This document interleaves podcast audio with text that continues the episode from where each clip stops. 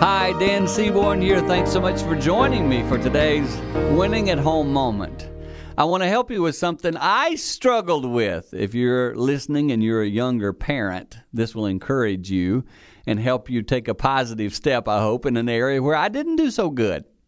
Now that I have grandchildren, take an idea like going to wash the car. Oh, I am so good at letting them spray and do whatever they want to do. With my kids, oh no, no, that spray had to go exactly the right way.